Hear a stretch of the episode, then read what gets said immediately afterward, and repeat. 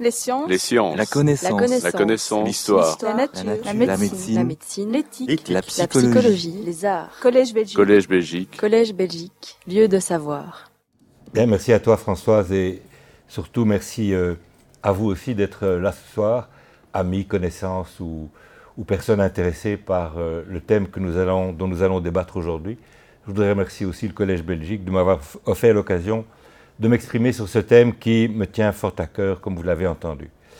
Alors, euh, votre présence m'honore et sans doute n'apprendrai-je pas grand-chose à, plusieurs d'entre vous qui, de diverses manières, êtes familiers euh, de ces questions. Ben, à cela, je réclame leur indulgence. Ils auront l'occasion de compléter et de corriger ce que je vais dire pendant le temps réservé aux questions. Alors, le thème annoncé de ce cours est l'université au sortir des réformes. C'est bien mon sujet, mais peut-être devrais-je le préciser. Il s'agirait plutôt en fait d'aborder un, paradoxe, même si Françoise n'aime pas euh, la notion d'économie de la connaissance, c'est devenu un truisme un peu vulgaire que l'on utilise régulièrement, mais donc on va, on va travailler sur ce point. Mais l'université au risque de la société de la connaissance, ça vaut la peine de se poser la question des finalités finalement euh, qui ressortent pour l'université aujourd'hui.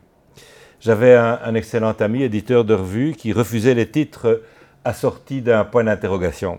Disons que ma conférence sera plus largement une manière de, transformer ce point d'interrogation en, proposition, mais pour cela, ben, il nous faut commencer et entrer dans le vif du sujet.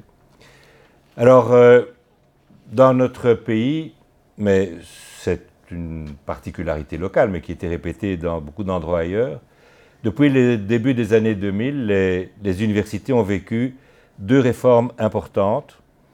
Euh, le décret paysage, le décret de Bologne en 2004 et le décret paysage en 2013. Le- la réforme de Bologne visait à adapter notre système d'enseignement supérieur, universités et hautes écoles, à l'architecture commune des universités euh, de l'enseignement supérieur en Europe. Le décret paysage, quant à lui, avait pour objectif de réorganiser l'enseignement supérieur à partir de pôles régionaux, de proposer des coordinations inédites et de réformer les cursus d'études. Ces réformes ont été accompagnées de multiples commentaires et de débats dans diverses enceintes parlementaires et autres. Cependant, la question de la nature de l'université et de son rôle n'a que très rarement ou très directement été abordée. La réponse à cette interrogation étant supposée connue et ne méritait que, que peu de commentaires. Alors je pense que cet implicite est éloquent, car en réalité, il est peu d'institutions qui connaissent aujourd'hui de plus profonds changements, et donc dont il vaut la peine dès lors de discuter. Depuis une vingtaine d'années, et c'est eux qu'il faut accuser, Françoise, les politiques ont donné le ton. La société de la connaissance est entrée dans le langage politique et a été consacrée en Europe par la stratégie dite de Lisbonne, qui donnait les balises d'un nouveau développement de l'économie de l'Union. À la stratégie de Lisbonne a succédé euh, depuis la stratégie 2020, qui fait de l'innovation un axe central du développement européen. Et dans les deux cas, un rôle important est assigné aux universités, s'articuler et nourrir ce qu'on appelle l'économie de la connaissance.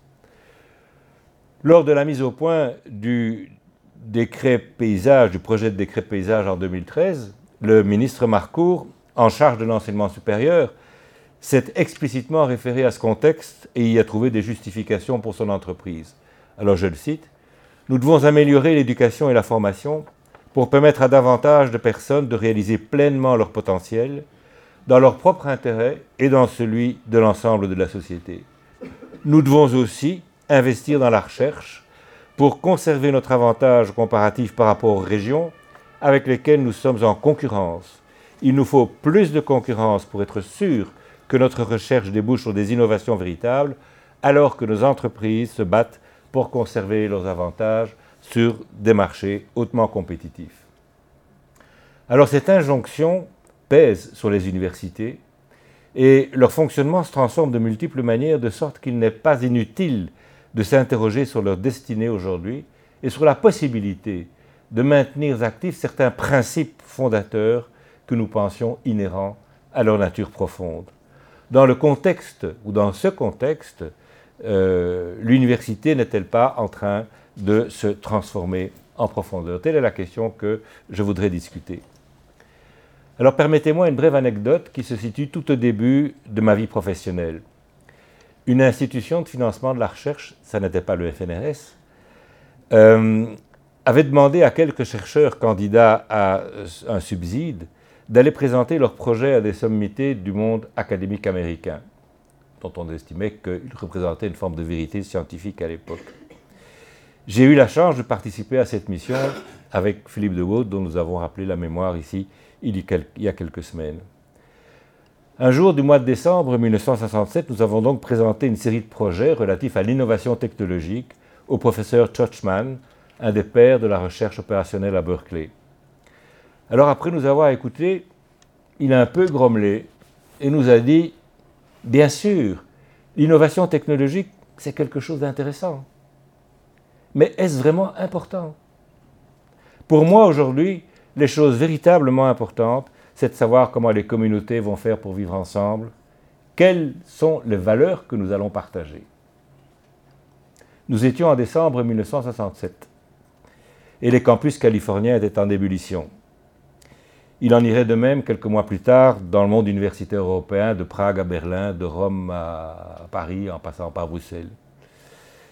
Et confusément se posait la question d'une société juste et du rôle de l'université dans sa construction.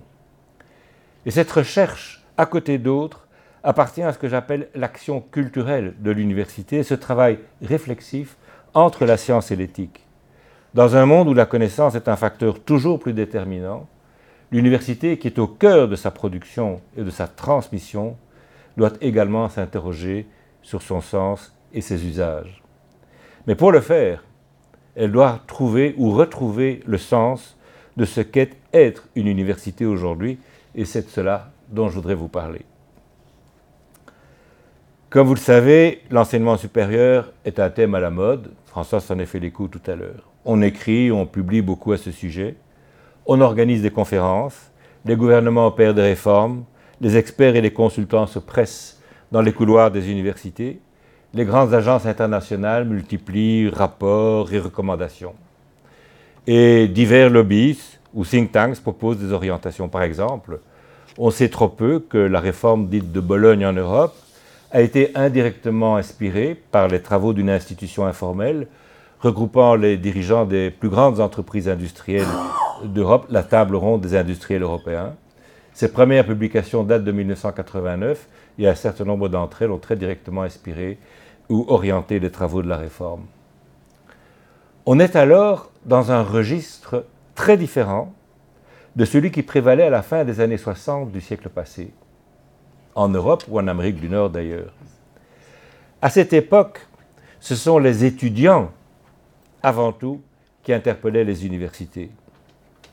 Les dirigeants politiques et universitaires intervinrent dans un second temps pour répondre plus ou moins adéquatement à ces, à ces interrogations.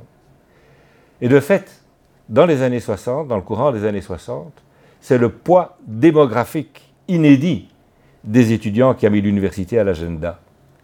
On découvrait alors l'inadaptation des structures universitaires au flot massif d'étudiants qui arrivaient aux études supérieures. Il faut se rappeler les chiffres. En France, entre 1960 et 1978, en 18 ans, les populations étudiantes ont été multipliées par 4, passant de 200 000 à 840 000 étudiants. En Belgique, on comptait en 1950 18 000 étudiants et près de 70 000 en 70, soit un quadruplement sur 20 ans. L'université de masse était née, c'est-à-dire une université largement ouverte à une classe d'âge. Une deuxième massification est apparue au tournant du siècle. En 2010, la Fédération Wallonie-Bruxelles comptait 170 380 étudiants, universités et hautes écoles confondues, grosso modo répartis moitié-moitié euh, dans 50% pour l'université, 50% pour les hautes écoles. Autrement dit, un taux de croissance de 50% par rapport à 1990, où là les populations étaient, étaient, multipliées par 4 par rapport à ce qui se passait 20 ans auparavant. Et il en allait de même dans l'ensemble des pays d'Europe. Et c'est dans ce contexte de, massification et d'augmentation énorme du nombre d'étudiants dans les structures de l'enseignement supérieur que l'enseignement supérieur a commencé à faire l'objet de débat, d'options politiques fortes, que divers gouvernements ont engagé euh, des réformes parfois très importantes, mais qui toutes exigeaient ou attendaient des universités une efficacité nouvelle. Alors parallèlement à cette transformation, les études sur l'université se sont multipliées. Elles peuvent être regroupées en, trois grandes catégories. D'une part, une littérature que je qualifierais de managériale, essentiellement prescriptive et normative, qui euh, propose aux universités des formules de gestion destinées à prendre en charge les multiples problèmes qu'elles rencontrent. Alors il existe également des essais plus analytiques qui visent la compréhension, l'intelligence, si l'on veut, des questions abordées ou vécues par les universités, qu'elles soient vues d'ailleurs sous l'angle des problématiques étudiantes, de l'organisation de la recherche, des politiques ou des stratégies des universités. Et puis enfin, il faut évoquer une troisième veine au bout du travail analytique, des essais essentiellement critiques, comme ceux de, Michel Freytag au Canada, d'Alain Deneau ou encore de Claude Javot. Il dénonce diverses formes de déclin ou de transformation susceptibles d'altération profonde de l'université et de son action. On en reparlera plus loin. Mais d'une manière générale, je pense que ce travail analytique et critique doit être poussé plus avant et qu'il est important de faire de l'université, de nos universités, des objets de connaissance. Et c'est à, à, cet effort que la leçon d'aujourd'hui voudrait se faire l'écho, si vous voulez. Pour, euh, pour bien comprendre euh, l'évolution contemporaine des universités, je pense qu'il est utile de les remettre dans le contexte de leur histoire. L'université d'aujourd'hui est le fruit de sédimentations successives, c'est une très vieille institution. Il n'est donc pas inutile de faire un bref repérage destiné à comprendre comment les missions ou les caractères des origines sont apparus et quelle était leur évolution. Je vais m'arrêter brièvement à deux moments. La naissance des universités au Moyen Âge, où elles acquerront leur caractère de base, et leur développement au XIXe siècle sous l'impact de la révolution scientifique entre ces deux termes une très longue période, mais qui ne modifie pas sensiblement les caractères originaux. La Renaissance était une période extrêmement prolifique du point de vue de la naissance d'universités qui se sont développées d'une manière considérable dans l'ensemble de l'Europe, mais les caractères de base des universités n'ont pas été sensiblement modifiés à ce moment-là. Alors, je sais que pour beaucoup d'entre vous, il s'agit là de choses connues, mais je pense que leur rappel me, me permettra de préciser mon sujet. Alors l'époque où apparaissent les premières universités au Moyen Âge, 12e et 13e siècle, est caractérisée par un considérable renouvellement de la pensée, favorisé entre autres par la, traduction des philosophes grecs mal connus jusqu'alors. C'est par euh, le monde arabe et par l'Espagne d'un côté et par Byzance de l'autre côté que les philosophes, et notamment une connaissance beaucoup plus intégrale d'Aristote, euh, nous est arrivée. Et Jacques Verger, un historien des, universités, résume utilement l'apport de ces nouvelles institutions des universités à l'origine. Tout d'abord, il nous dit qu'elles sont nées d'une double mutation. Une mutation institutionnelle tout d'abord, avec la capacité nouvelle, inédite, d'organiser un enseignement qui va négocier son autonomie par rapport aux au pouvoir civil et au pouvoir religieux. Une mutation mentale ensuite, parce que l'on va ouvrir la discussion et la recherche intellectuelle sur une série de sujets difficiles. Verger écrit, je le cite, Le monde créé n'est plus une évidence et il faut en rechercher le sens à travers des sources en tension, la révélation chrétienne et la raison. Et rappelons-nous par exemple que la, que la scolastique, qui est cette énorme construction intellectuelle du Moyen Âge, est précisément cette synthèse qui est construite entre la théologie chrétienne et la pensée d'Aristote. Et des, expressions euh, les plus connues euh, étaient la, somme euh, de Thomas d'Aquin. Deuxième caractéristique, les universités vont donner naissance à un milieu, un milieu nouveau, un milieu original et inédit, fait d'enseignants, d'enseignés, d'intellectuels. Troisième caractéristique, le contrôle des universités a constitué assez tôt un enjeu pour les autorités.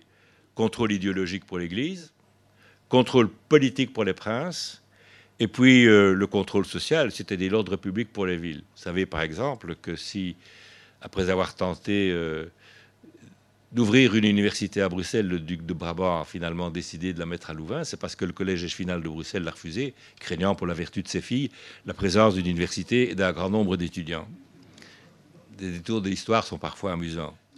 Et quatrième caractéristique, les universités ont exercé une influence culturelle majeure et ont contribué à la constitution des élites intellectuelles européennes. Ces élites étaient d'ailleurs très largement internationales, pour autant que euh, ce terme ait eu du sens au Moyen Âge ou à la Renaissance. Et vous connaissez comme moi les figures de la Renaissance, Erasme, qui est passé par un grand nombre de lieux universitaires, mais même dès le, Moyen Âge, dès le XIIe siècle, euh, une figure comme par exemple un évêque anglais qui répondait au doux patronyme de Robert Trois Têtes, euh, Tête, pardon, euh, évêque de Lincoln, a fait ses études à Paris et puis à Oxford et puis a continué une activité intellectuelle importante dans son pays.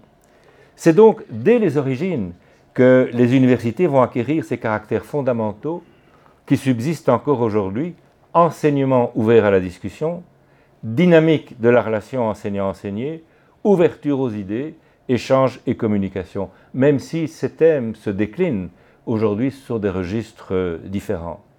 Il ne faut pas idéaliser néanmoins.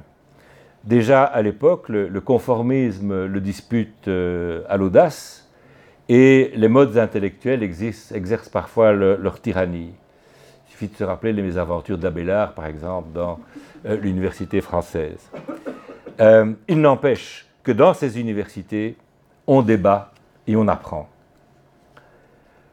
Alors le 19e siècle est un autre âge d'or euh, des universités. Il est caractérisé par trois révolutions qui vont considérablement bouleverser les sociétés.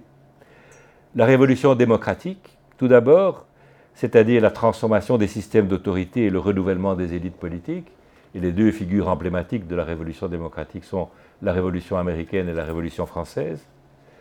La révolution industrielle ensuite, c'est-à-dire la transformation de l'appareil de production et l'apparition d'une réalité sociale nouvelle qui est le prolétariat industriel, et puis la révolution scientifique qui est euh, l'explosion des connaissances dans un grand nombre euh, des domaines. Et ces changements ont évidemment un impact considérable sur le monde des universités, et les sociétés choisiront de donner des formes différentes à leur système d'enseignement supérieur. Quelques illustrations brèves. En France, après la fermeture des universités sous la Révolution, parce qu'elles étaient des corporations à l'époque, euh, une organisation nouvelle se met en place. Les universités sont réduites à des regroupements de facultés, organisant sous le contrôle de l'État des formations professionnelles, en médecine et en droit principalement. Euh, on crée euh, des hautes écoles, on poursuit la création d'autres écoles parce que certaines existaient déjà sous l'Ancien Régime dont la vocation était explicitement de former une élite administrative, industrielle et éducative. C'est bien entendu les écoles que vous connaissez, Polytechnique, Mines, Monts et Chaussées, Normale Supérieure, que sais-je encore. Euh, la recherche, quant à elle, est confiée aux, grandes écoles pour partie, mais aussi à des établissements nationaux, comme le Muséum par exemple, ou à des institutions spécifiques, telles euh, l'école pratique de hautes études, qui sera fondée dès à la fin du, Second Empire. ce n'est qu'au courant d'ailleurs du XXe siècle que les universités françaises récupéreront lentement une capacité propre et des moyens de recherche. L'Allemagne, quant à elle, va connaître un, régime complètement différent avec la création euh, en 1817 à Berlin euh, de l'université de Berlin à l'initiative de Wilhelm von Humboldt, un linguiste, le frère d'Alexandre von Humboldt, le naturaliste bien connu. Et dans sa définition de l'université, le savoir communiqué aux étudiants passe, dépend directement d'une compétence scientifique. En d'autres termes, le savoir communiqué aux étudiants passe par le filtre de la recherche des enseignants. Enseignement et recherche impliquent une forte autonomie institutionnelle qui se résume dans la notion de liberté académique, la liberté de chercher ce que l'on croit être vrai et de dire ce que l'on pense être juste. Ce modèle novateur va connaître un succès considérable et se diffuser dans toute l'Allemagne et dans bien d'autres pays après. Le Royaume-Uni, lui, va vivre une évolution comparable, mais sur la base d'un modèle organisationnel différent. Au départ, les universités sont des rassemblements de collèges, entités relativement autonomes, assurant une formation classique aux élites qui y, appartiennent, qui y apprennent, entre autres, à devenir des gentlemen. Mais au cours du XVIIIe siècle, les grandes universités britanniques comme Oxford et Cambridge sont, sont somnolentes. L'historien Gibbon dira d'elles qu'elles sont plongées dans le porto et les préjugés. Et ce sont des collèges dissidents, des petites institutions, ou la Royal Society, qui animeront la vie intellectuelle et scientifique. Mais ensuite, les sciences et la recherche scientifique vont rapidement progresser dans les universités, dans les grandes universités britanniques principalement, au cours du XIXe siècle et, s'affirmer fortement au cours du XXe siècle. Enfin, un dernier exemple, les États-Unis connaissent une évolution très intéressante. Au départ, les universités sont organisées sur le modèle britannique et organisent, assurent euh, une éducation classique. Mais les transformations du pays au lendemain de la guerre de sécession vont s'accompagner de la constitution d'un véritable système d'enseignement supérieur américain, comme l'ont bien montré deux historiens, euh, euh, Charles et Verger. Et les premières universités au sens moderne du terme vont apparaître dès lors au courant de la fin du XIXe siècle, fort influencées par modèle allemand. Il y a eu à ce moment-là pas mal d'échanges entre les, scientifiques américains et scientifiques allemands qui se sont euh, inspirés les uns les autres. Et à côté des filières traditionnelles d'enseignement, certaines universités vont développer des formules nouvelles telles les business schools. Et leur naissance, dans un certain nombre de cas, va être à l'origine de débats fameux entre les tenants d'un certain purisme académique et d'autre part euh, ceux qui, au contraire, préfèrent, privilégier des formules euh, pragmatiques. Notamment, Abraham Flexner a écrit des textes tout à fait vengeurs sur le, la Harvard Business School, estimant qu'on devait lui retirer le nom de Harvard et l'appeler tout simplement l'école de commerce de Boston, que l'utiliser le, le label de Harvard était d'une indignité rare. La recherche universitaire, elle, se développe très rapidement, aidée notamment par le soutien des grandes fondations euh, issues du, monde industriel. Ce qui veut dire que de ce processus émerge un type fort et inédit d'université étroitement articulé aux besoins de la société américaine. Et les modes de gestion de ces universités sont originaux, comme l'a bien montré un, historien américain, Daniel Boostein. Euh, les universités sont soumises à un contrôle qui s'exerce de l'extérieur. Ce n'est pas le contrôle de l'État, c'est le contrôle de la communauté. Euh, aux États-Unis, l'université n'est pas la propriété de la corporation académique. Alors, au cours du XXe siècle, plusieurs universités américaines vont progressivement adopter un nouveau modèle, incorporant pour partie les missions et les objectifs traditionnels du système universitaire, mais à travers des formes organisationnelles beaucoup plus complexes et multiples. C'est un ancien président de l'Université de Californie, Clark Kerr, célèbre notamment par ses démêlés avec le gouverneur de l'époque, M. Reagan, qui souhaitait le voir réprimer un peu plus violemment les agitations sur son campus, donc Clark Kerr, qui a inventé le concept de multiversity ou multiversité, si vous voulez, pour rendre compte de l'évolution des universités dans la seconde moitié du XXe siècle. Pour lui, la multiversité est une organisation complexe et diversifiée qui, outre les fonctions de base d'enseignement et de recherche, va assumer toute une série d'autres prestations d'ordre économique, culturel, de services divers, que sais-je encore. Je le cite. En 1963, l'Université de Californie employait au total plus de 40 000 personnes, soit beaucoup plus qu'IBM à l'époque, et dans des emplois beaucoup plus variés. Ces activités étaient localisées en plus de 100 endroits différents, campus, stations expérimentales, centres urbains et ruraux. Ses travaux à l'étranger intéressaient plus de 50 pays. Elle avait près de 10 000 cours à ses programmes. Elle gérait et entretenait des masses d'équipements très coûteux. Plus de 4 000 bébés étaient nés dans ses hôpitaux. C'était le plus grand fournisseur mondial de souris blanches. Elle aura bientôt la colonie de primates la plus nombreuse du globe. Elle aura aussi bientôt 100 000 étudiants, dont 30 000 au-delà de la licence. En fait, l'idée de multiversity doit nous aider à comprendre comment, au bout d'une longue évolution, une réalité nouvelle et complexe émerge des frontières traditionnelles ou des représentations classiques de l'université. Il ne faut pas être une très grande université pour faire l'expérience de la diversification et de la multiplication des rôles et des instances. C'est le cas de la plupart des universités contemporaines. Mais j'aimerais souligner une des caractéristiques fondamentales de la multiversity. Dans son cas, l'unité ou l'intégration ne sont plus assurées par l'éducation ou l'enseignement, comme c'était le cas dans l'université ancienne, ni par la recherche, comme c'était le cas dans l'université de von Humboldt, mais bien par la gestion et le gouvernement. La, multiversité ne se développe que, que, dans la mesure où elle est capable de répondre à des demandes euh, multiples et variées. Et dans cette université, la question de l'organisation des moyens devient une question absolument centrale.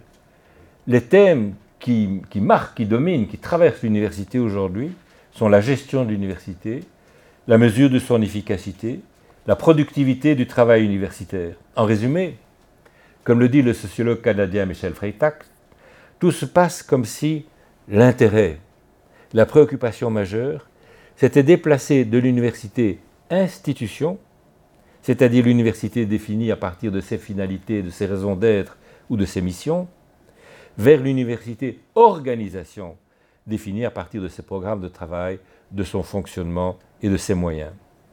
Et les causes de ces déplacements sont multiples. La question des ressources, évidemment, toujours insuffisante, et euh, qui conduisent les universités à chercher comment optimaliser leur usage. La demande sociale orientée vers un marché du travail toujours plus exigeant et compétitif. Et enfin, une exigence, une contrainte globale d'efficacité qui va progressivement constituer une source puissante de légitimité. La question qu'il faut se poser, et de savoir en quoi cette réalité nouvelle est susceptible de servir ou d'altérer les finalités ou missions assignées, historiquement du moins, à l'université. Alors, je vous propose d'approfondir cette interrogation en abordant trois thèmes. Trois thèmes de, nature ou de dimensions très différentes, caractérisant tous l'université contemporaine, la mission d'enseignement ou de formation, la mission de recherche et enfin la gestion elle-même. Nous allons commencer par euh, la mission de recherche, qui est un, des deux piliers majeurs de l'action universitaire et qui acquiert dans nos universités un poids toujours croissant. Alors je ferai à cet égard quatre observations. La première, c'est que les universités n'ont pas le monopole de la recherche. Aujourd'hui, même si elle est une activité dominante des universités, elles n'en ont pas le monopole. D'autres institutions, laboratoires, centres de recherche, euh, hôpitaux, entreprises, que sais-je encore, mènent des activités de recherche et parfois très avancées. Alors je prendrai deux exemples. Premier exemple, ben, c'est le, CERN à Genève, qui conduit euh, les recherches les plus avancées en physique des particules. Il réunit une équipe permanente de 2500 personnes, un réseau de 8000 chercheurs visiteurs, provenant de 580 universités et de 80 pays, et de 80 pays différents. Le CERN est une institution internationale publique. Son budget s'élevait en 2013 à 1 milliard 80 millions d'euros, à peu près un tout petit peu plus que pour la même année tout le budget de l'enseignement supérieur en communauté, en française, université et euh, hautes écoles confondues, si vous voulez, qui s'élevait à 1 milliard 13 millions d'euros. Alors le secteur privé connaît aussi ce genre de concentration. Par exemple, et ce n'est pas le plus important, les laboratoires pharmaceutiques Abbott aux États-Unis, qui employaient en 2009 83 000 personnes dans le monde, leur budget de recherche la même année était de 2 milliards 288 millions d'euros, soit le double du budget de tout l'enseignement supérieur dans notre communauté. La comparaison entre les sources de financement et les secteurs d'exécution de la recherche donne un éclairage comparable. En 2014, les États-Unis ont investi l'équivalent de 353 milliards d'euros dans la recherche, soit 2,81% de leur PIB, les entreprises utilisent 70% de ce budget et les universités 13,6%. Il en va de même en Europe, les proportions sont tout à fait comparables. L'Allemagne investissait la même année, donc euh, en 2014, 83 milliards d'euros dans la recherche, c'est-à-dire 2,84% de son PIB, 68% de ce budget va aux entreprises et 17% à l'enseignement supérieur. Et les proportions sont comparables en Angleterre euh, comme en France, autrement dit, en prenant comme clé les investissements, la majeure partie de l'effort va aux entreprises. Deuxième observation, si les, si les universités n'ont pas le monopole de la recherche, on pourrait s'interroger sur la spécificité de la recherche universitaire, en principe orientée vers des questions plus fondamentales, sans utilité pratique immédiate. J'aimerais ici vous proposer trois idées. La première, c'est, ce n'est un mystère pour, pour un certain nombre d'entre vous, la frontière n'est pas toujours claire entre recherche fondamentale et recherche appliquée, ou recherche contractuelle et recherche libre. C'est particulièrement visible dans la recherche médicale, par exemple, un va-et-vient entre des types de recherche. Par ailleurs, pour pallier les insuffisances du financement public, les universités doivent souvent recourir à des collaborations avec le monde industriel ou avec d'autres institutions économiques.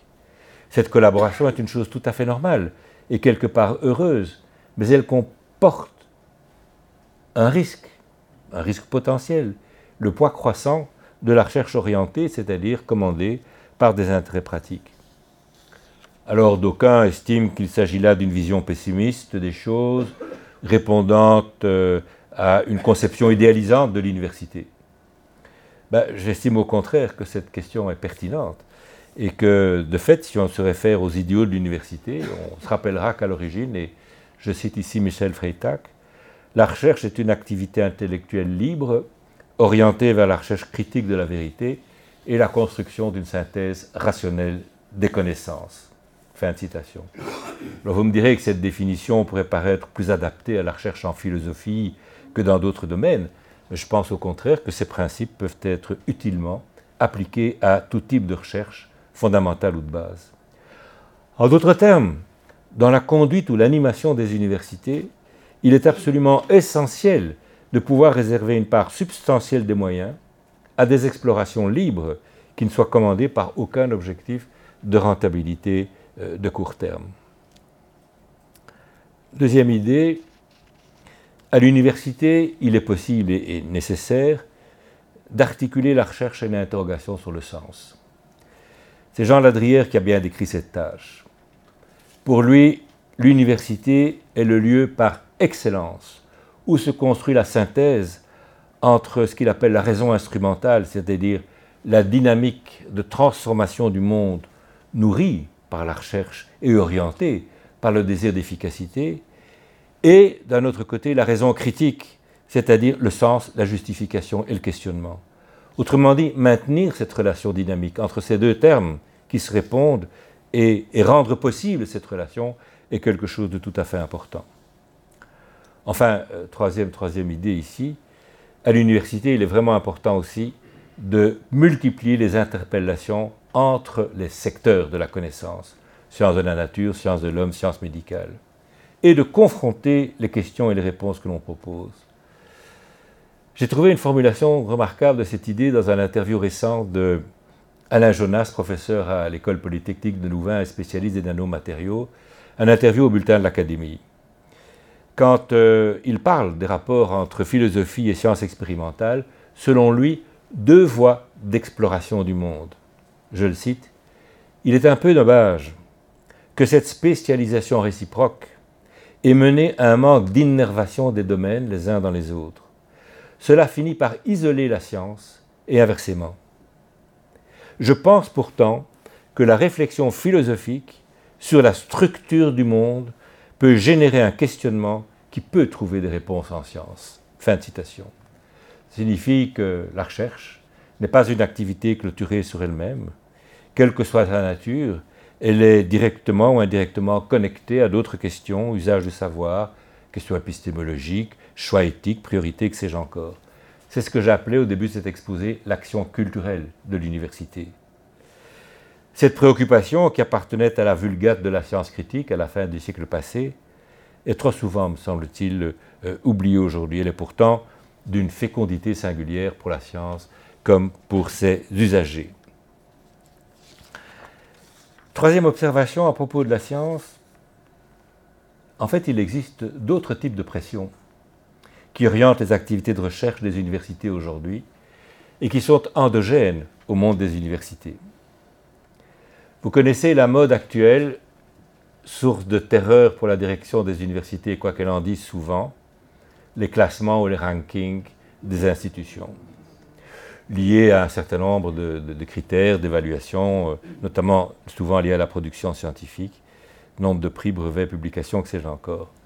Alors les reconnaissances, les reconnaissances exprimées par les rankings scientifiques révèlent également les orientations implicites ou les options scientifiques à l'intérieur d'un champ disciplinaire. Et dans un certain nombre de domaines, pour exister aujourd'hui, bien souvent, il faut participer au mainstream, au courant dominant d'une science ou d'une discipline. Quand j'étais vice-recteur de mon université en charge des questions académiques, j'ai discuté un jour du choix d'un candidat à un poste académique avec le président d'un excellent département de l'université.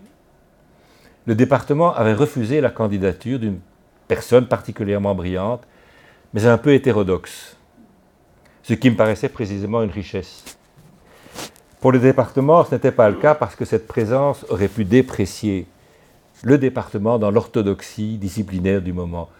Le véritable critère de recrutement du département était cette candidature va-t-elle contribuer ou non à l'amélioration de notre position dans le classement?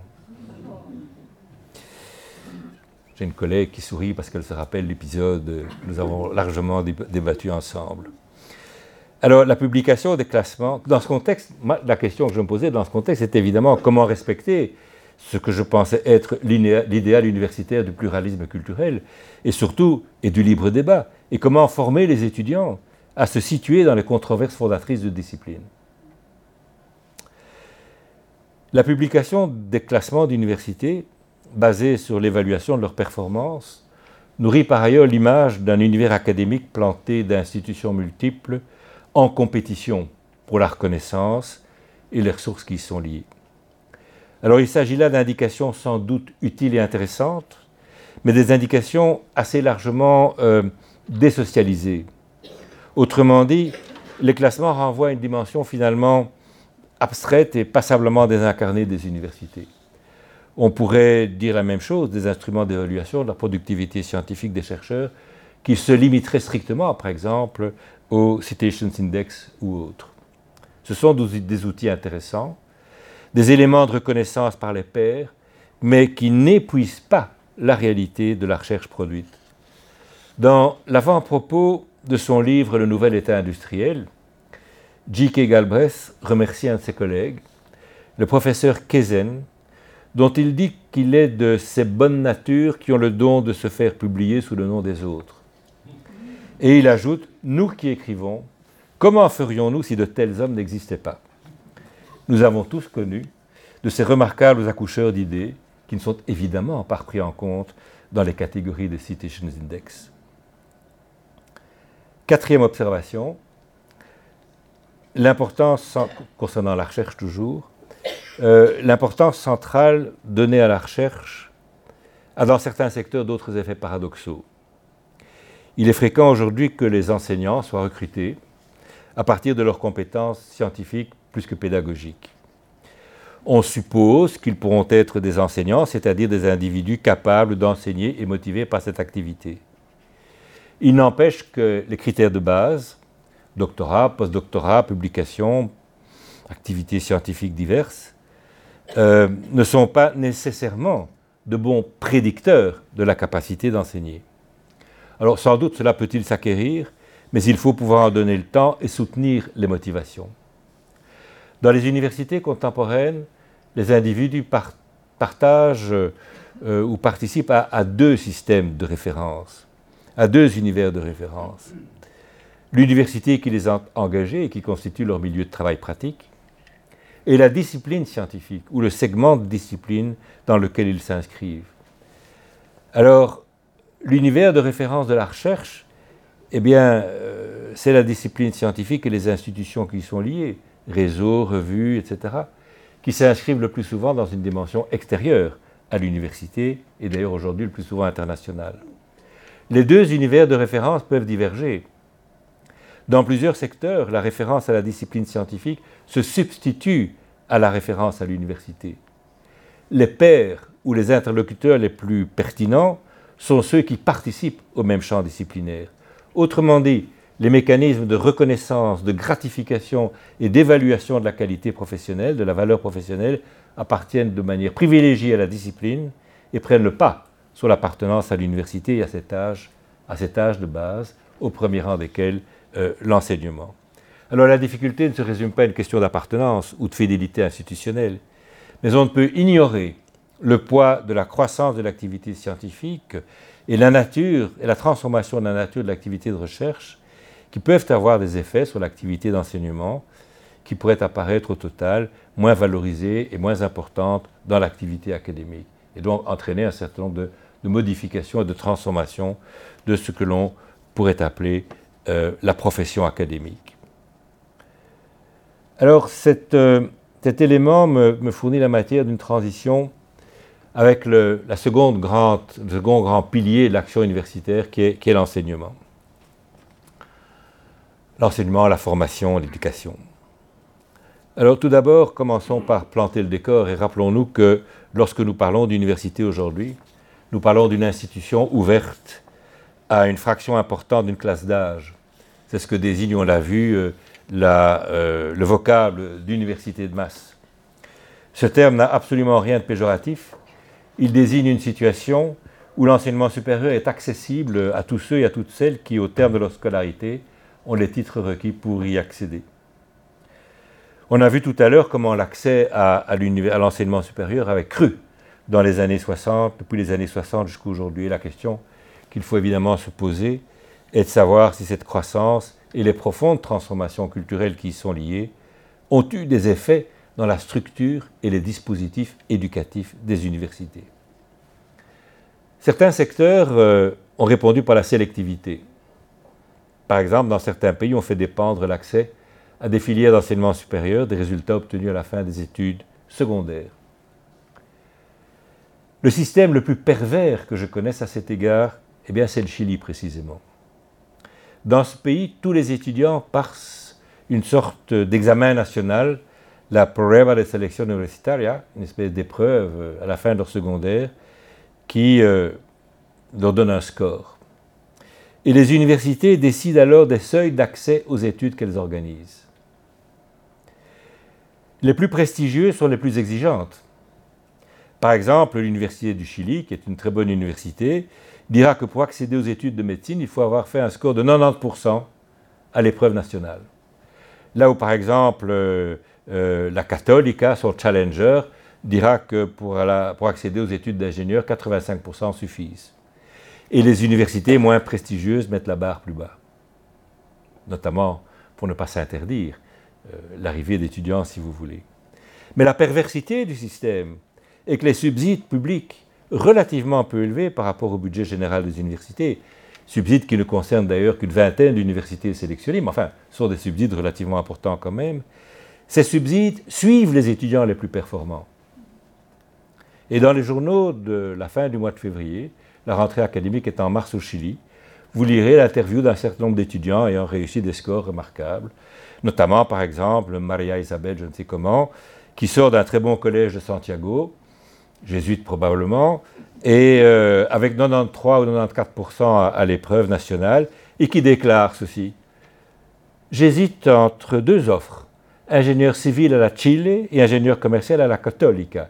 Les deux m'offrent une bourse fort intéressante, mais je n'ai pas encore fait mon choix. Alors j'arrête ici la parenthèse et vous laisse méditer sur cet exemple et les multiples significations qu'il comporte, notamment la mise en concurrence des universités sur ce qui devient dans la réalité, même si on n'aime pas le mot, ici, un marché de l'enseignement supérieur, en tout cas un marché des étudiants. Un marché censé, bien entendu, produire de l'efficacité. Alors il existe des contextes sans véritable sélectivité. C'est le cas euh, de notre pays. Et il faut assumer les conséquences de cette option. Quand il s'inscrit dans une université, un étudiant formule une sorte de contrat moral implicite. En m'inscrivant dans cette université, je la mandate en quelque sorte pour assurer ma formation, moyennant mon engagement dans mes études et mon adhésion aux règles qui les gouvernent. Quelque chose comme ça. C'est ce qui caractérise l'échange entre les deux, si vous voulez. Le problème est que dans de multiples cas, les règles ne sont pas claires et les dispositifs éducatifs approximatifs ou obscurs. Ce sont deux sociologues français, Didier Lapéronie et Jean-Louis Marie, qui, en se référant aux analyses de Raymond Boudon, stigmatisant sèchement l'université française il y a quelques années, écrivaient ceci l'université n'est plus une institution. Son absence, sa désorganisation et son absence de transparence condamnent l'étudiant à une navigation à vue, dans la mesure où il ne peut avoir de vision nette des finalités de son passage à l'université et des exigences du système à son égard. Et j'ajoute que l'ambiguïté s'aggrave dès lors que l'étudiant demande de la réussite et non de la formation, ou encore moins de l'éducation, comme on le verra dans quelques instants. Alors, je vais sans doute euh, euh, enfoncer une porte ouverte, mais il est des choses qu'il est utile de répéter. Aujourd'hui, l'enseignement, et avant tout l'enseignement supérieur avec les formations qu'il organise, est un des facteurs clés d'accès à la réussite sociale. Et dans une certaine mesure, il en est ainsi depuis longtemps. Le passage de A par l'université a toujours conféré une sorte d'accréditation sociale au-delà des savoirs professionnels. Et c'est normal, c'est logique. Mais la présence de nouveaux publics à l'université, les incertitudes liées au marché du travail et les exigences des milieux professionnels sont à l'origine de la croissance d'une demande de formation directement professionnalisante. De nombreux étudiants choisissent des filières d'études où l'anticipation sur la pratique professionnelle est assez marquée. Et dans plusieurs programmes, on observe une pression vers l'acquisition immédiate de compétences pratiques qui peut être contradictoire avec euh, une formation scientifique de qualité. Et le poids de cette demande pourrait bien transformer les codes culturels de l'université. Dans son livre euh, Masse et impuissance, Claude Javot a bien montré comment les consommateurs d'enseignement, que sont les parents et les élèves et les étudiants, sont à l'origine de ce qu'il appelle la soumission à l'utilitarisme qu'il déplore dans les universités contemporaines. Allons un peu plus loin. Dans un livre de souvenirs, l'écrivain américain Arthur Miller rapporte une conversation avec un collègue universitaire à l'époque du macartisme, dans les années 50 du, du siècle passé. Pour son collègue, je le cite, l'espèce de paranoïa qui s'était emparée de toute la société risquait de paralyser les échanges entre les étudiants et d'inoculer aux jeunes un psychisme uniforme et anonyme. D'après lui, l'idéal que se fixaient les étudiants était de s'intégrer au monde des affaires américains plutôt que de développer leur aptitude à démêler le vrai du faux ou de discuter des injustices du monde et d'y chercher des solutions. Sujet qui n'intéressait aucun employeur et pourrait même paraître suspect. Ils deviennent experts en la manière de gravir les échelons de la société, mais ne prennent plus le temps de se poser de questions. Fin de citation. Alors dans un contexte différent, nous sommes 60, euh, ans, 60 ans après ou 70 ans après, il est normal aujourd'hui d'éprouver des appréhensions devant l'avenir. Mais c'est précisément là que l'université peut et doit agir avec pertinence et inventer des réponses originales. Depuis son origine, l'université forme des professionnels, médecins, ingénieurs, juristes, enseignants. Mais elle n'est vraiment une université que lorsqu'elle conçoit cette formation à travers une éducation scientifique et culturelle large et ouverte, dont l'objectif est de permettre aux étudiants non seulement de dominer la pratique professionnelle, mais encore, soyons ambitieux, de l'inventer. Être capable d'inventer sa pratique professionnelle est à mes yeux la meilleure manière de résister à l'obsolescence des formations toutes faites et euh, prêtes à porter, si vous voulez. Alors j'aimerais approfondir brièvement mon argumentation avant de passer à un autre sujet. Jusqu'à présent, nous avons beaucoup parlé de, formation, d'enseignement. Mais la tâche première de l'université n'est-elle pas ici l'éducation? L'éducation, c'est-à-dire la formation d'une personnalité. M'empresse de dire que ce n'est pas l'université toute seule qui organise l'éducation, c'est ce que j'appelle l'expérience universitaire, c'est ce que l'on vit à l'université. J'emprunte euh, cette idée à Alain Touraine, qui la formulait il y a longtemps déjà, dans un livre consacré à l'université aux États-Unis. Et de fait, l'université est un lieu de formation, mais aussi et avant tout de construction de la personnalité. L'éducation suppose le développement d'aptitudes cognitives, réflexives, en d'autres termes, apprendre à connaître et apprendre à évaluer. Et la, combinaison de ces aptitudes permet à la fois le développement de la créativité, ce qui implique une forme de, distance critique avec les contenus techniques, et la formation du jugement moral, qui est à la base d'une citoyenneté libre dans l'univers du travail euh, comme en dehors. Et c'est la, la philosophe américaine Martha Nussbaum qui a remarquablement bien exprimé cette idée. Je la cite Au moment où les gens revendiquaient la démocratie, l'éducation a été revue dans le monde pour produire le type d'étudiants qui correspondrait à cette forme exigeante de gouvernement. On ne forme plus des gentlemen cultivés, imprégnés de la sagesse du temps, mais des personnes actives, critiques, réflexives et solidaires d'une communauté d'égaux, capables d'échanger des idées en comprenant et en respectant les autres dans leur diversité. Fin de citation.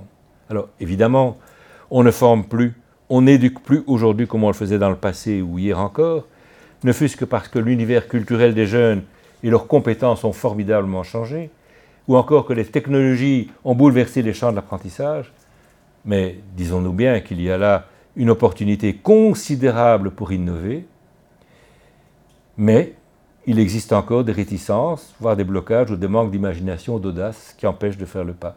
De mon expérience, je vais faire de la provocation ici, il me semble que c'est dans le domaine des sciences appliquées, les métiers de l'ingénieur ou des sciences médicales, que l'on est le plus innovant, là où les sciences sociales restent à la traîne, peut-être en raison d'une forme de, suspicion a priori, euh, qui est un des défauts de la pensée sociologique, chère Françoise. Je vais conclure ce long chapitre euh, consacré à l'enseignement sur une dernière idée. Finalement, la finalité ou la justification des dispositifs éducatifs à l'université, plus que de former un individu à assumer un rôle social, devrait être, plutôt être de lui apprendre à construire sa vie dans un contexte où il devra agir avec responsabilité, ce qui est complètement différent. La tension entre formation et éducation, entre adaptation aux exigences fonctionnelles et développement de la personne, est au cœur de l'expérience universitaire. Je pense qu'elle est aussi la preuve de sa fécondité.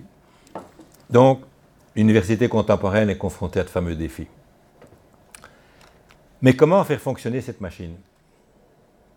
Si dans l'université ancienne, son unité, son intégration, disais-je, était assurée par l'enseignement, comme elle le serait par la recherche dans le modèle développé par von Humboldt, Carker a, bien mis en évidence comment dans la multiversity, l'intégration était désormais assurée par la gestion et le gouvernement. Donc la, la gestion est une catégorie nouvelle de l'action ou de l'agir universitaire. Et c'est encore Jean Ladrière qui insistait sur cette idée à l'occasion d'un colloque organisé en 2000 l'université dans la tourmente. Alors sur cette question de la gestion des universités, je voudrais développer trois thèmes. La complexification des structures, le poids des logiques économiques et la question du gouvernement.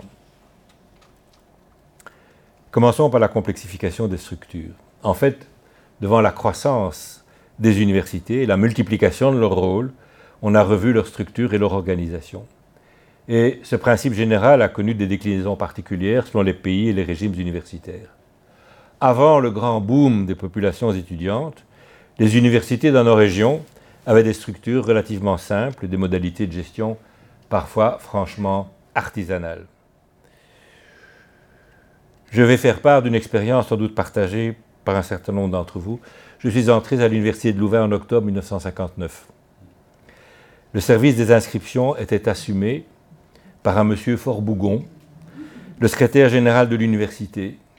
Le secrétaire général de l'université faisait les inscriptions. Assisté d'un personnage de sexe féminin que l'on disait être sa fille. Le bureau où il nous recevait à la queue le le était l'ancienne salle à manger du recteur, décorée de meubles assez hideux et sise au premier étage d'un bâtiment pseudo-moyenâgeux.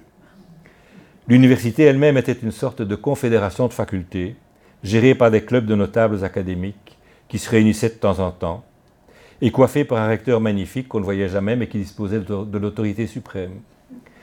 Les services étaient réduits à leur plus simple expression. Les bâtiments étaient gérés par des appariteurs, parfois assistés de concierges au surnom pittoresque. Les services financiers étaient composés de quelques comptables balsaciens. Les programmes de cours et les horaires étaient confectionnés par un ecclésiastique âgé, passionné des lignes de chemin de fer et du système de correspondance il y avait des professeurs, peu d'assistants, sinon dans les laboratoires et les cliniques, et les bibliothèques étaient administrées par des érudits assistés de quelques dames silencieuses à talons plats. Bref, le degré zéro de l'organisation. Les premières analyses sociologiques de l'université, rares à l'époque, parlaient d'ailleurs d'anarchie organisée. La corporation des professeurs occupait le centre du système, et du cœur du centre émergeait une figure éminente, mais peu visible, le recteur dont la légitimité avait des sources variables selon les institutions, nomination ecclésiastique à l'époque à Louvain, élection, nomination politique ou cooptation ailleurs. Autour de ce centre, des appendices peu nombreux, des appendices peu complexes, constituaient les services administratifs et logistiques de l'université. Alors, je n'idéalise certainement pas cette université pour laquelle j'éprouve néanmoins une certaine tendresse, mais j'en rappelle le souvenir simplement pour souligner la distance parcourue. Et donc, la croissance de l'université, la croissance de l'organisation, la complexification des tâches de l'université, l'importance considérable des moyens financiers mobilisés par l'université, la prodigieuse irruption d'outils nouveaux tels l'informatique sont à l'origine du développement d'une administration, ou plus exactement d'une technostructure, composée d'une pluralité de fonctions et de métiers nouveaux, de, la gestion budgétaire et financière à l'informatique, du soutien à la recherche, au contrôle ou aux audits internes, de la gestion des populations étudiantes à l'évaluation, des études prospectives aux ressources humaines, des relations internationales aux services juridiques, que sais-je encore. Et cette technostructure est beaucoup plus qu'une simple administration, elle a un rôle d'impulsion et de soutien beaucoup plus que de simple régulation. Si, comme le dit Hugues Dralens, un, un sociologue de Louvain, les universités sont désormais invitées à se comporter comme des acteurs, et il est clair que les technostructures universitaires y contribuent très clairement. Dans notre pays, mais il en été de même ailleurs, les universités ont commencé à élaborer de nouvelles structures et de nouveaux modes de gouvernement dès la fin des années 60 du siècle passé. Et ce mouvement n'est pas terminé. Dans un essai récent, Jean Jadot, qui était directeur du service d'études de l'UCL entre 72 et 86, en charge des questions d'organisation, écrit que, je le cite, L'évolution des méthodes de gouvernement fut à l'UCL, dès 62, mais clairement à partir de 1970, réellement phénoménale. Fin de citation. Si, comme il écrivait par ailleurs, les méthodes de gestion n'avaient guère évolué entre 1834 et 1962, les transformations qui ont suivi ont induit une organisation d'une énorme complexité. Et cette observation peut être multipliée, tant le phénomène était général dans le monde des universités. Parfois, comme le souligne la, la sociologue française Christine Musselin, ces changements se sont diffusés par des phénomènes d'imitation. Elle dit, je vous fais grâce du terme isomorphisme normatif. Des phénomènes d'imitation, autrement dit, euh, l'adoption de structures organisationnelles ou de principes de fonctionnement nouveaux inspirés de ce qui se faisait ailleurs. Ces mouvements correspondaient autant à la recherche de l'efficacité qu'au désir de trouver une sorte de légitimité en se conformant à un modèle dominant ou un modèle émergent. Ce qu'on a appelé le benchmarking, autrement dit la recherche et la comparaison de formules ou de solutions structurelles, est devenu une activité courue pour les conseillers directeurs. ce mécanisme a été multiplié par la, précipité pardon, par la multiplication des audits ou des évaluations proposées aux universités par des institutions de coordination de conseil telles euh, l'Association européenne des universités. Enfin, dernier point, l'internationalisation du champ universitaire a de son côté aussi diffusé très clairement des modèles de bonne université. Une bonne université est une université caractérisée par l'efficacité de sa gestion et sa capacité d'interpréter très rapidement les demandes d'un environnement complexe en transformation rapide. Et de fait, l'espace universitaire est aujourd'hui marqué par la présence de nombreuses agences de coopération et de coordination internationale, dont la justification est d'aider les universités à s'adapter à leurs environnements nouveaux, en leur proposant des, règles de gestion, des procédures d'évaluation censées permettre une amélioration de leur fonctionnement. Dans mon expérience personnelle, j'en ai connu six, mais euh, dans les dans les manuels, dans les manuels euh, qui circulent, vous en trouvez des dizaines. Je confesse avoir parfois douté du bien fondé des conclusions de ces évaluations. Il me semblait qu'on fantasmait parfois la norme et que si l'observation de bonnes pratiques ou réputée telle est utile, et si l'institution peut s'en inspirer, elle doit d'abord inventer ses propres réponses sans répliquer, sans répliquer un modèle réputé conforme. Alors d'autres facteurs euh, accélèrent euh,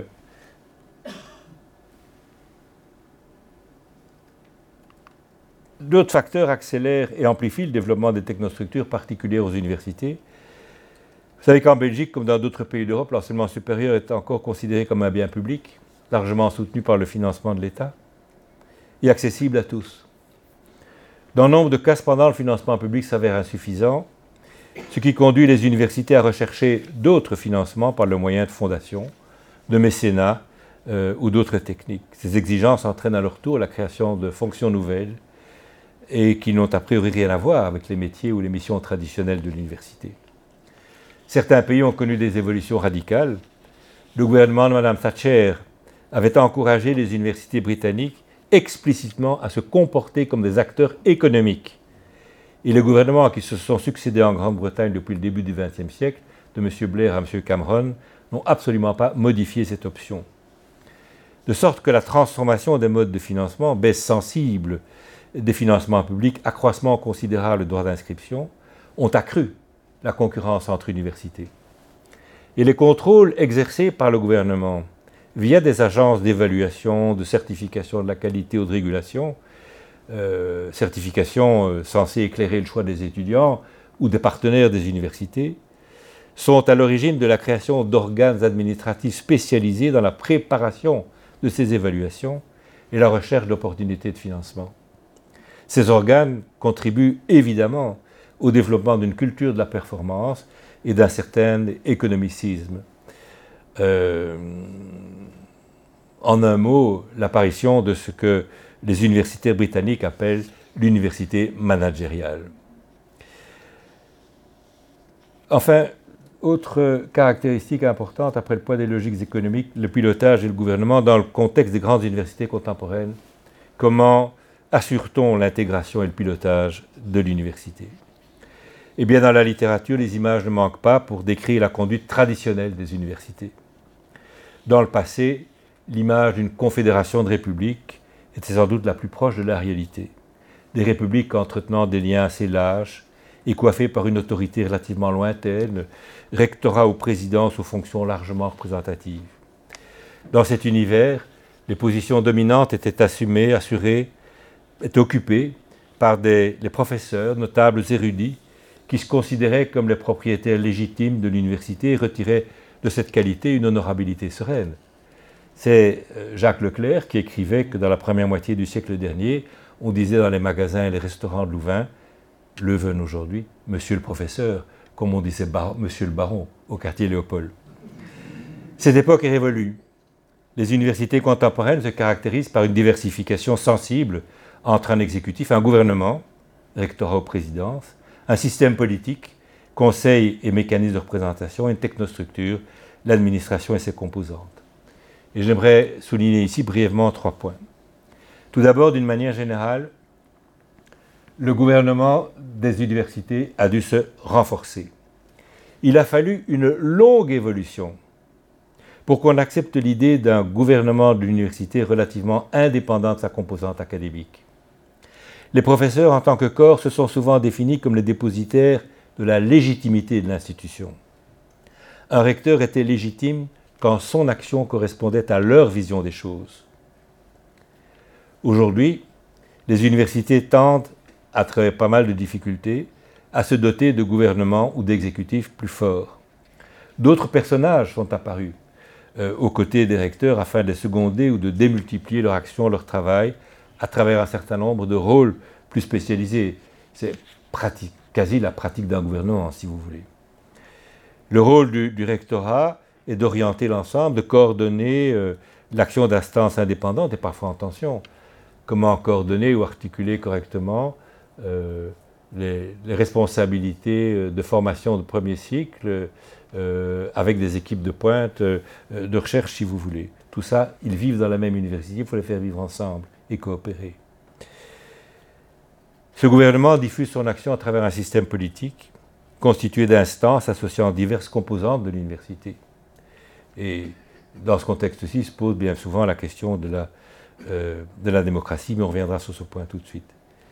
Ces conseils exercent d'ailleurs une fonction de contrôle sur la conduite de l'université. Et le renforcement de l'exécutif rend ce contrôle de plus en plus nécessaire. Deuxième, euh, deuxième point, deuxième caractère, euh, la, coexistence de modèles de gouvernement relativement différents. Euh,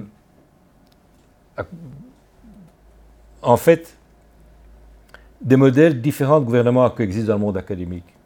Dans les modèles anglo-saxons, ce qu'on appelle les parties prenantes, les shareholders, sont beaucoup plus représentés dans les organes de gouvernement qu'ils ne le sont dans nos universités. En Fédération Wallonie-Bruxelles, les conseils d'administration des universités sont le plus souvent composés de personnes issues dans leur majorité de la communauté universitaire elle-même.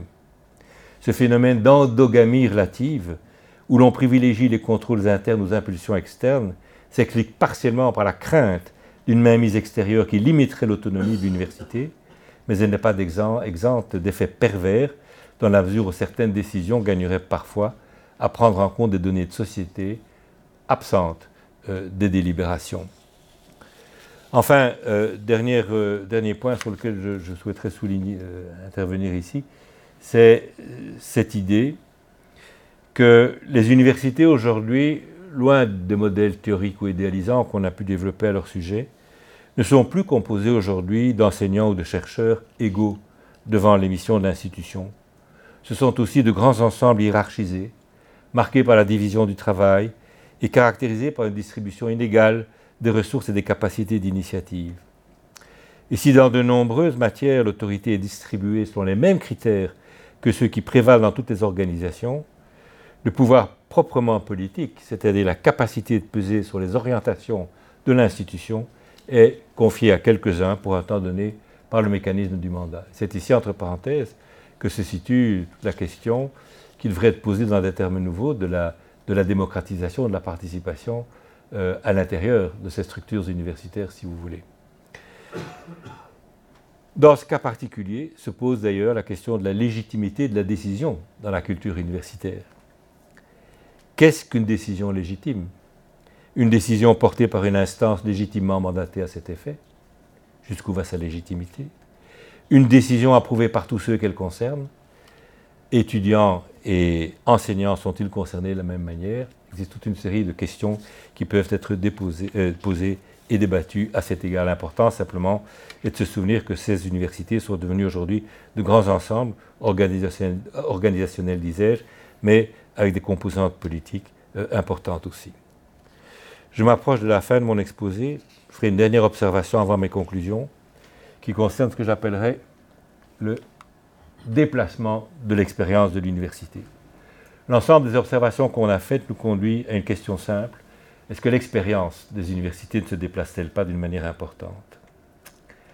De fait, l'observation de la majorité des universités aujourd'hui, quels que soient leurs environnements concrets, permet de mieux comprendre le déplacement non seulement du discours sur l'université, mais aussi de l'expérience de l'université, qui passe souvent de la question politique des fins, hein, les finalités, les raisons d'être, à la question pratique des moyens.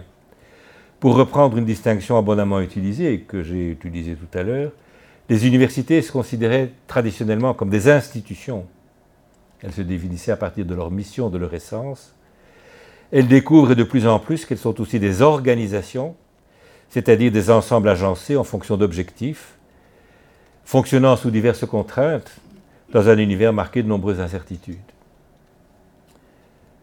En outre, comme on l'a vu, la réorientation des demandes adressées à l'université pèse fort sur les codes culturels qui sont censés la structurer. Et dans ce contexte, alors que le monde s'est profondément transformé, on n'a plus discuté des finalités de l'université depuis longtemps. Après la crise de 68, on a débattu des rapports complexes entre université et société, et l'audace intellectuelle l'a, parfois disputé alors au bavardage. Mais depuis, tout se passe comme si la question ne se posait plus. Et pourtant, il conviendrait de s'interroger sur l'actualisation de ces missions, ou de ces raisons d'être dans des contextes toujours nouveaux. La réforme de Bologne, vous disais-je, a été entreprise et conduite sans que ces questions soient abordées. On a peu dit à l'époque que les origines de la réforme provenaient moins de dynamiques internes au champ universitaire qu'elle ne répondait à des exigences du marché du travail euh, élargies à l'échelle du continent. Lors des débats qui ont accompagné euh, la mise au point du décret paysage du ministre Marcourt, des groupes de travail ont abordé des questions telles que l'accès aux études, le service à la société, le financement des universités, mais il ne s'est pas trouvé de temps à consacrer à la discussion de ce à quoi sert un système d'enseignement supérieur, ni à l'évaluation, ni à l'actualisation de ses missions. C'est supposé connu. Or, nous entrons dans un monde nouveau que nous devons apprendre à connaître. Et la situation particulière de l'université, ou plus largement l'enseignement supérieur dans ce monde, n'est pas une question inutile. Une littérature considérable est consacrée aujourd'hui à la gestion des universités, et sans doute la défense des universités passe-t-elle aussi, mais pas exclusivement par des stratégies d'optimalisation et de rationalisation, mais au risque de paraître un esprit attardé, je ne suis pas certain que ce soit véritablement une université qui sorte de ce processus. Les contraintes économiques, politiques, éducatives qui pèsent aujourd'hui sur les universités pourraient y contribuer à y renforcer cette définition de l'action qui domine dans nos sociétés, à savoir la rationalité instrumentale, c'est-à-dire la recherche de l'efficacité et de la rationalité qui seraient coupées de leur fin culturelle. Ces facteurs sont porteurs d'un risque considérable, la banalisation ou la standardisation culturelle de l'université. Si l'on y prend garde, on pourrait très bien être une université efficace, bien cotée, bien notée sur divers critères, et en même temps être une université largement banalisée, qui aurait perdu tout ce qui fait sa singularité et par là sa richesse possible. Il est donc clair que la logique des moyens doit rester subordonnée et qu'elle ne suffit pas à gouverner une université. Reconstituer les universités du passé n'est pas une option qui tienne la route, mais il faut retrouver les intuitions ou les visions fondatrices et les actualiser dans un contexte matériel et culturel inédit. Alors ceci me mène directement à mes conclusions.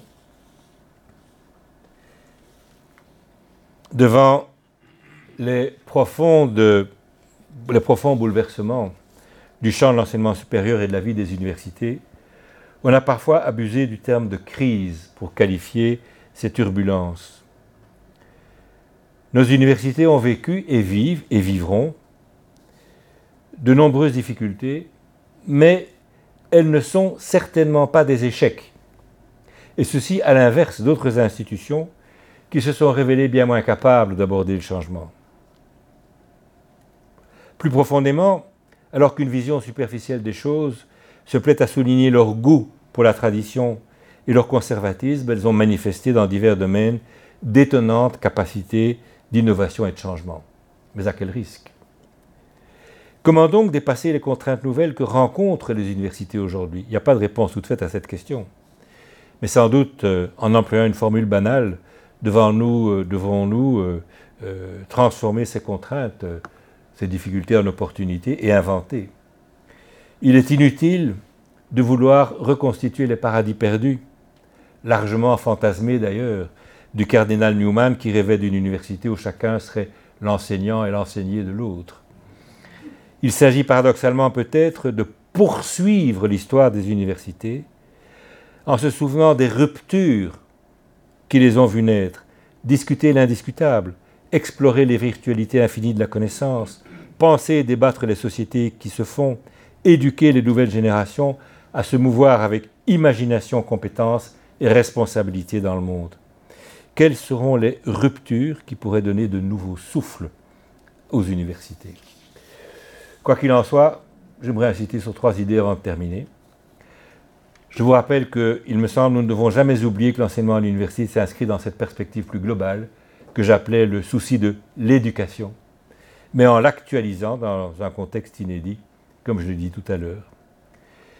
Mais acceptons aussi de reconnaître qu'on ne peut pas tout demander aux universités. À défaut de mécanismes de sélection souvent injustes et fondamentalement peu discriminants, acceptons une véritable et salubre clarification de son offre éducative. Il est d'autres types d'enseignement supérieur qui peuvent rencontrer de légitimes aspirations de formation.